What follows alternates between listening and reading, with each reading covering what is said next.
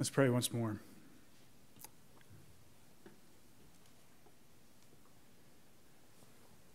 Father, Son, Holy Spirit, may the words of my mouth and the meditations of all of our hearts be pleasing unto you, O Lord, our rock and our Redeemer. Amen. Uh, we, had a, we had a children's sermon this morning, uh, sort of spur of the moment, and had the kids come up. And um, I said, Hey, have you ever been afraid? And uh, the, the three girls were like, Yeah. And, and Corbin Bledsoe was being tough. And he was like, Ah, I never. No. He's five. He's never been afraid. Uh, I said, when, well, when have you been afraid? Lily said, Well, when she got her IV. She had, had to have an IV. Uh, she, was, she was afraid. Um, Hannah, uh, one, one of the girls visiting with us this morning, um, said that she was afraid when she had to have a cavity filled. I was like, man, I had one filled like two weeks ago, and I was, I was still scared. So, yeah. Uh, when we encounter our passage this morning, the disciples are also afraid. You know, the, the events of Easter morning, we're still on Easter day, actually, in our, in our text.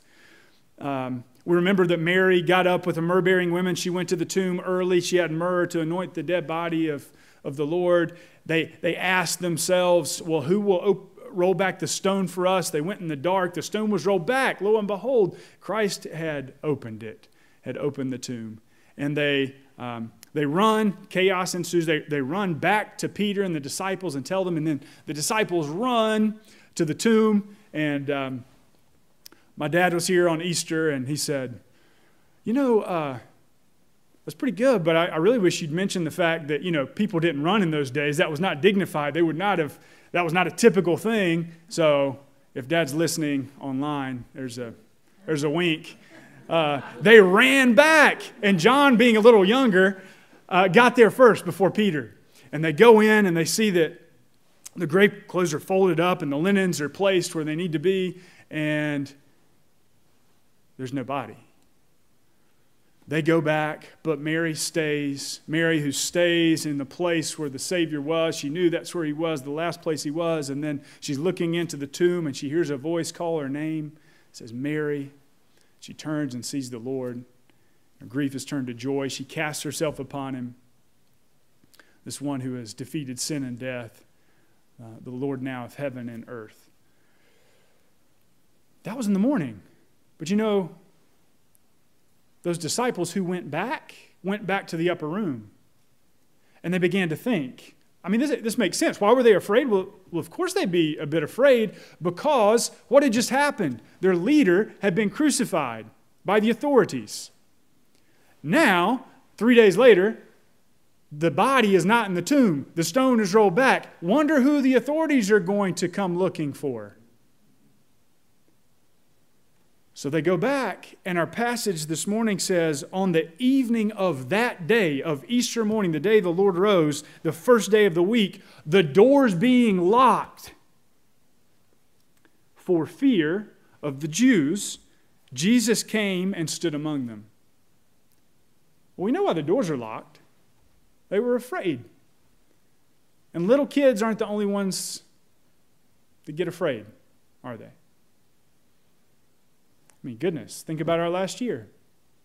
It was a year and a month or so when we start when we had the last early service and we, you know, closed everything down. And uh, Joy spoke this morning about the fact that right at that time her kids had gone to Florida for spring break, and all of a sudden there was this huge jump in numbers, and everything was getting shut down. Professional, you know, sports league, all kinds of things were closing, and she was afraid because her kid, she just wanted her kids here with her, she said.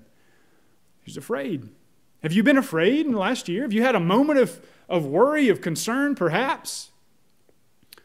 Maybe, maybe you're past that now. I don't know, but I'd be willing to bet that you probably can identify with Hannah getting a filling or Lily with an IV or maybe spending some time behind locked doors in quarantine like the disciples. They were afraid. And then Jesus shows up. Jesus shows up. Isn't that beautiful? On the first day of the week, the doors being locked where the disciples were for the fear of the Jews, Jesus came and stood among them. And so immediately, this gets to be kind of cool. This gets to be kind of fun because you recognize the doors are locked. How did Jesus show up? How did that happen? Did you, I mean, have you ever thought about that? Jesus just, like, so he has a body. He shows them his, his wounds and his hands and his side. He has a body. He's going to let Thomas touch it next week. He has a body, but at the same time, he's just popping in and out of rooms with the doors locked. Does he walk through the wall? Does he just appear in a, in a place? All these questions begin to emerge. Jesus shows up in the tomb that the disciples have fashioned for themselves now. We ask that question who's going to roll the stone back? Who's going to unlock the doors? I remember in seminary, a professor of mine that was talking about um, physicists now uh, and some of the speculation that's going on in terms of um, the dimensions that we inhabit and can perceive, and perhaps other dimensions that are beyond our sense perception. So we inhabit three dimensions, right? So we have you know height and width and depth, and we can experience this. Uh, but there's some speculation about, well, how did Jesus do that? And, and perhaps they say, well, there are a few more dimensions that he has access to that we do not in these bodies. And he said, I remember he said, just imagine like you're a word on a page, which inhabits like two dimensions, right? Just imagine you're a word on a page, two dimensions. And then suddenly, as a word on that page, someone put their finger down beside you. You, you know, suddenly it was right there, closer than you could even perceive all along. And then suddenly it entered into that two dimensional space that you could perceive. And so he said, well, maybe that's what happened with the disciples. Jesus now enters in, in a way, uh, to that th- those three dimensions, uh, even because he can inhabit more space than we can. Now that's good. And who knows, right? Um, and that's interesting. It's kind of fascinating to think about. And it helps me imagine it a little more. But even more than that, I like what the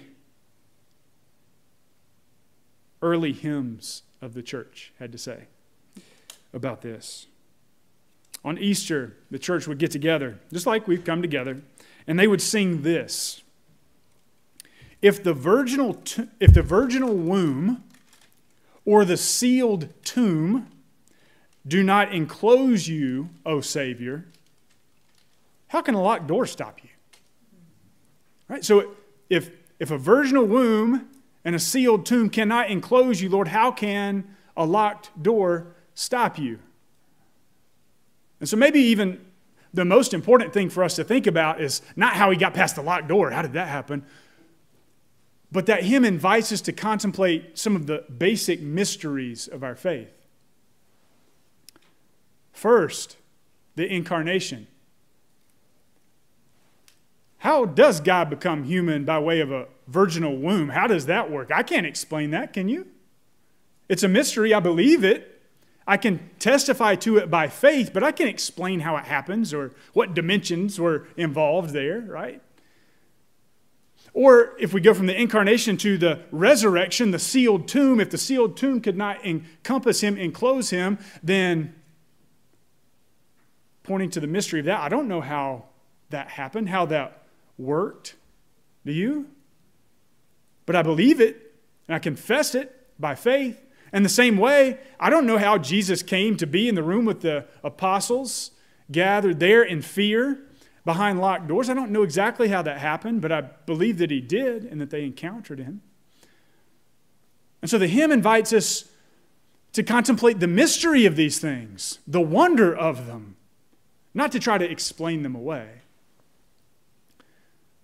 The next step, of course, is to recognize uh, that we like to inhabit tombs. That we like to lock off doors to our heart. Uh, we've locked the doors to our houses this year, but, but we also like to section off parts of our soul from God. Um, to, to, maybe, to maybe keep the things we fear at bay. And I think what's so beautiful about this little hymn that they would sing is that it shows us how far God is willing to go to enter into our fear and our worry and even into the tombs we inhabit. So, first, God is incarnate and he lives among us, and then he enters into death and goes into the tomb, but even that won't hold him, won't encompass him, won't enclose him, and he rises again, and we set up locked doors and he passes through those two and even then we want to keep our hearts kind of safe from what god what might actually happen if we let god have his full way with us in our lives but even that he just wants to keep coming closer and closer and closer, especially in those places that we fear most. The church said that love and faith, faith and love in Jesus are the ways that those doors become opened. The ways that we can begin to say, you know what, I do want the Lord to have his way with me in my life. And so the way you fling wide the doors of your heart is through faith and through love. And you, and you welcome Jesus in. I think fundamentally what I want to take away from this passage is this that Jesus keeps showing up. Jesus, that's what an appearance, we talk about the appearances of Christ post resurrection, but that just means he shows up. He keeps showing up. Think about it. He shows up with Mary outside the tomb, who was uh, bent in grief. He shows up in the upper room with the disciples, right? Um, who are cowering in fear. In a couple weeks, we're going to talk about the two disciples who walked the road to Emmaus, confused about how this Messiah could have died and just wondering how to make sense of it all. Um, Thomas, if, I, if, if Ina had continued reading the very next, next passage about Thomas, who wasn't there that moment but came back the next week and Jesus showed up again, and Thomas, who was full of doubt. And you know what happens when Jesus shows up? His presence changes things. He changed Mary's grief into joy, he changes the disciples' fear into boldness. He changes um, the confusion of the disciples walking along the road into knowledge and understanding. It says, when he broke the bread, their eyes were enlightened and they recognized the Lord. When um, he came to Thomas and said, Thomas, here are my wounds, touch my side. Thomas's doubt was changed to faith. Jesus keeps showing up. Things change when Jesus shows up. And he did a couple things too. I don't know if you caught them. Two things. The first words out of Jesus' mouth after his resurrection, after he's gone to the cross, after he's risen again, after he comes together and shows up in the midst of the disciples on a Sunday, the first thing he says to them is peace be with you. And that's why, after we confess our sins in the liturgy, and receive the assurance of pardon, which is grounded in the cross and the resurrection, the first thing we say is, Let the peace of Christ be with you. Because that's the first word we hear as we're set free. Jesus comes and says, The peace, peace be with you. He says, My peace I give to you. It was actually a line that they would have remembered him saying the very last time they were in that room. Thursday, he says, This is my body broken for you. Do this in remembrance of me. When he established the Lord's Supper, peace be with you. My peace I give to you. Is the last, one of the last things he said to them before his death and resurrection. And it's the first thing he says to them uh, once he sees them again peace. Do you know that's one of the things Jesus wants to give you in your life? As he enters into the locked doors of your soul, he wants to bring you His peace.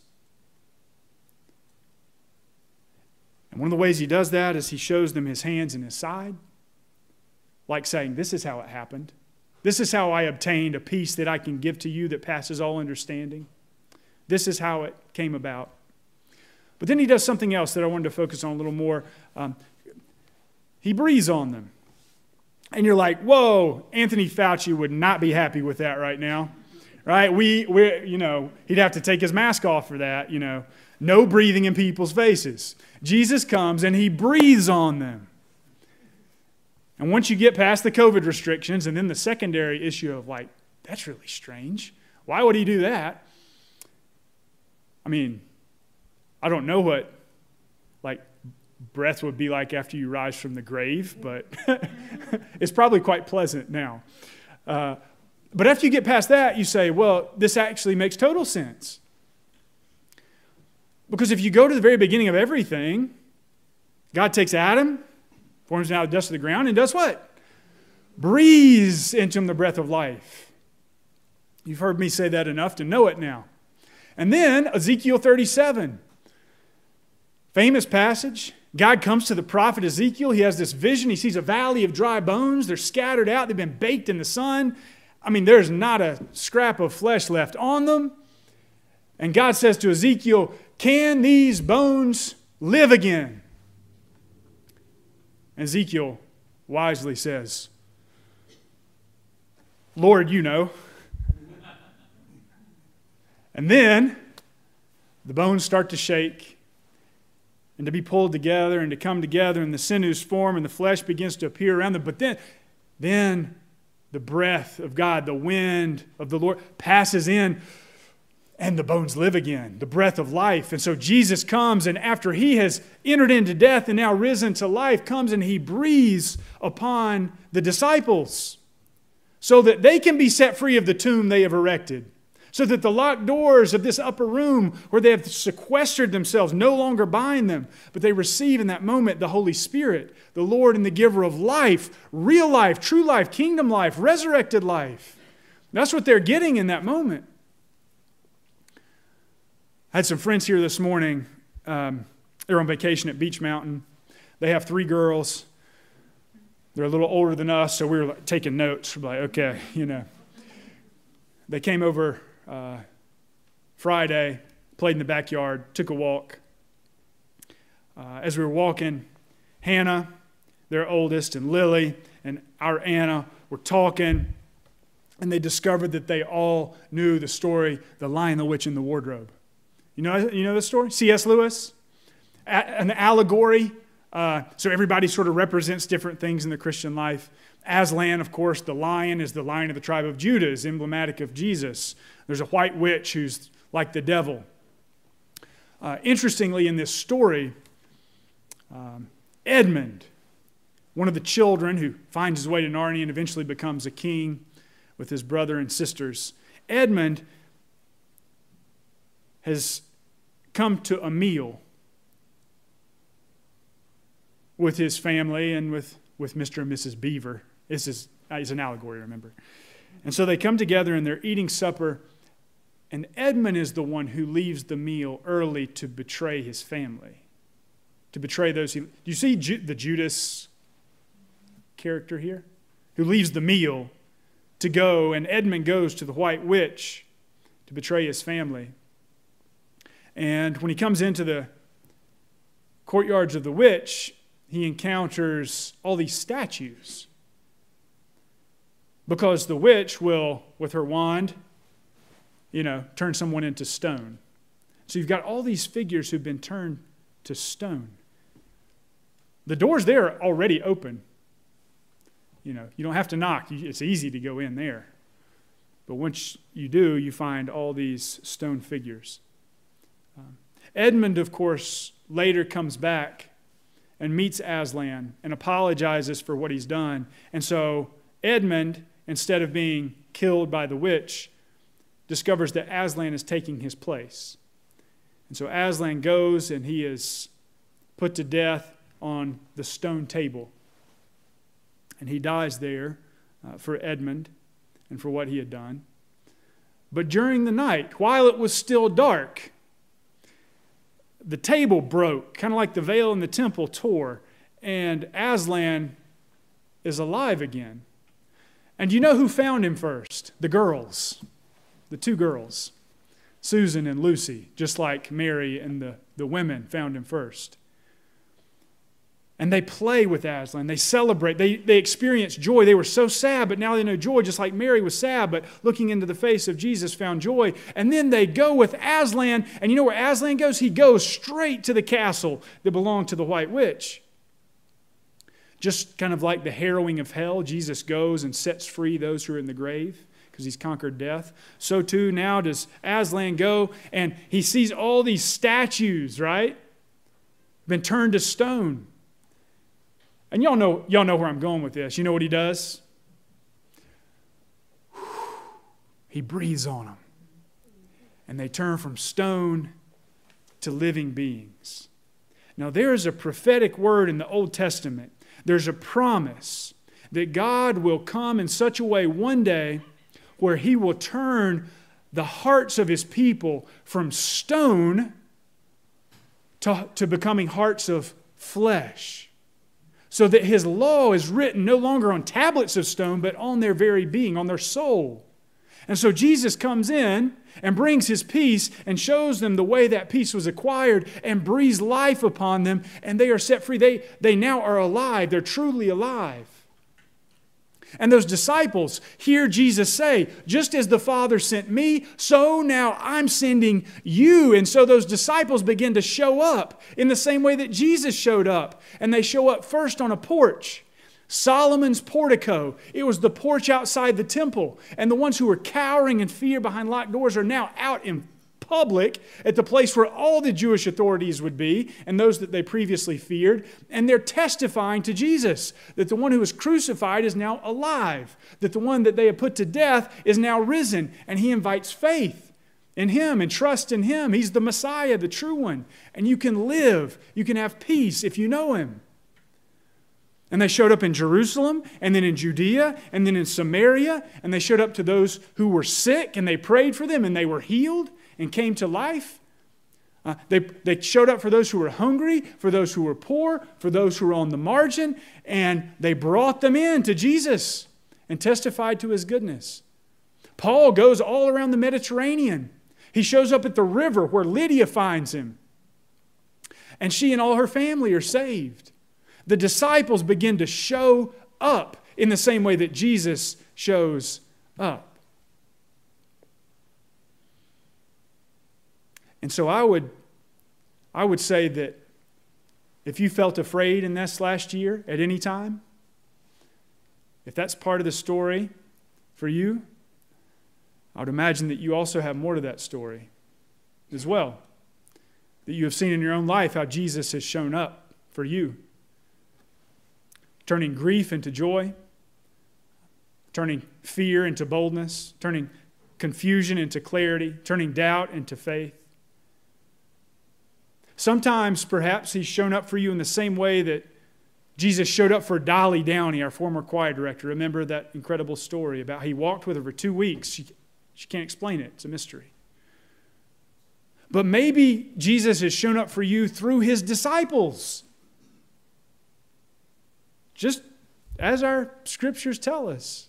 And that's one of my favorite parts about our church and about each of you is the way that, that that you show up for each other and are learning to show up for each other even more, whether in prayer or when I was in quarantine behind locked doors.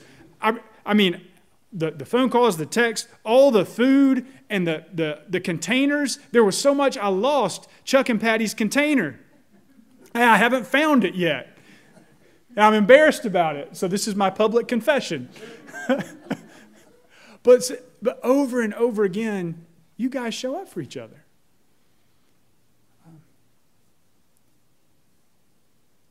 And so, my question to you is just is simple. If Jesus shows up, if Jesus show, calls his disciples to show up, where will you show up this week? That's, we can ask that generally, but I want it specifically for you to think about a person um, or a place or a circumstance where you can show up.